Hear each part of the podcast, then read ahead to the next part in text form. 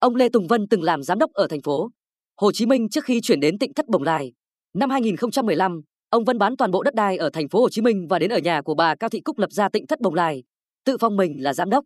Báo Thanh niên dẫn lại hồ sơ lý lịch từ công an cho biết, năm 1975, ông Lê Tùng Vân rời quê nhà ở tỉnh An Giang lên quận 6, thành phố Hồ Chí Minh lập nghiệp. Năm 1990, ông Vân tự lập ra trại dưỡng lão và cô nhi Thánh Đức ở ấp 2, xã Phạm Văn Hải, huyện Bình Chánh, thành phố Hồ Chí Minh và tự phong mình làm giám đốc. Trại dưỡng lão và cô nhi Thánh Đức luôn có hàng chục người lưu trú, được ông Vân giới thiệu là trẻ mồ côi, người già cơ nhỡ được ông xót thương nhận về nuôi dưỡng. Hoạt động của trại này mang rất nhiều tai tiếng, hoài nghi liên quan đến các vấn đề nhân đạo và từ thiện xã hội, pháp luật về lưu trú, nhân thân những người trong trại.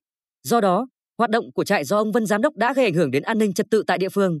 Vì vậy, Sở LDTBXHTPOCM vào cuộc và xác định cơ sở này hoạt động không hợp phép, có nhiều sai phạm như không đăng ký tạm trú, không làm thủ tục nhận con nuôi theo quy định, có dấu hiệu trục lợi bất chính từ các nhà hảo tâm. Tháng 7 năm 2007, Ủy ban nhân dân huyện Bình Chánh ra quyết định chấm dứt hoạt động của trại Thánh Đức. Năm 2015, ông Vân bán toàn bộ đất đai ở thành phố Hồ Chí Minh và đến ở nhà của bà Cao Thị Cúc, số 191A, ấp Lập Thành, xã Hòa Khánh Tây, huyện Đức Hòa, tỉnh Long An và nhiều người con nuôi, cháu nuôi của ông Vân theo về đây ở cùng. Tịnh thất Bồng Lai, thiền am bên bờ vũ trụ ra đời thế nào?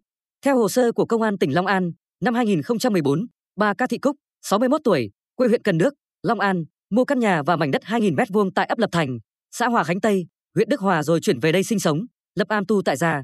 Năm 2015, ông Lê Tùng Vân, 85 tuổi, quê An Giang, về nương náu cùng với bà Cúc tại đây rồi tự xưng mình là Hòa thượng Thích Tâm Đức.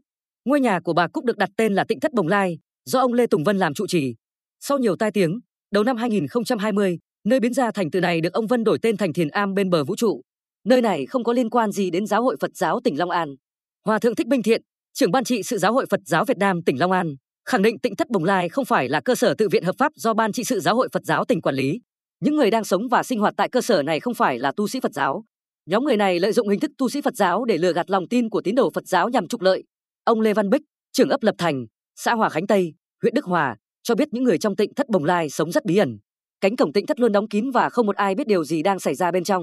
Công an tỉnh Long An xác định hộ bà Cúc có 18 người cư trú. Nhiều thanh niên, trẻ em sinh sống tại hộ bà Cúc không phải trẻ mồ côi mà có quan hệ huyết thống. Họ sống cùng với mẹ ruột.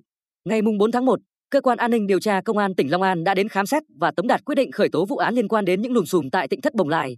Hiện, cơ quan an ninh điều tra công an tỉnh Long An đang tiếp tục điều tra ba tội danh xảy ra tại nơi này. Cụ thể gồm tội lừa đảo chiếm đoạt tài sản, lợi dụng quyền tự do dân chủ xâm phạm lợi ích của nhà nước, tổ chức, cá nhân, tội loạn luân,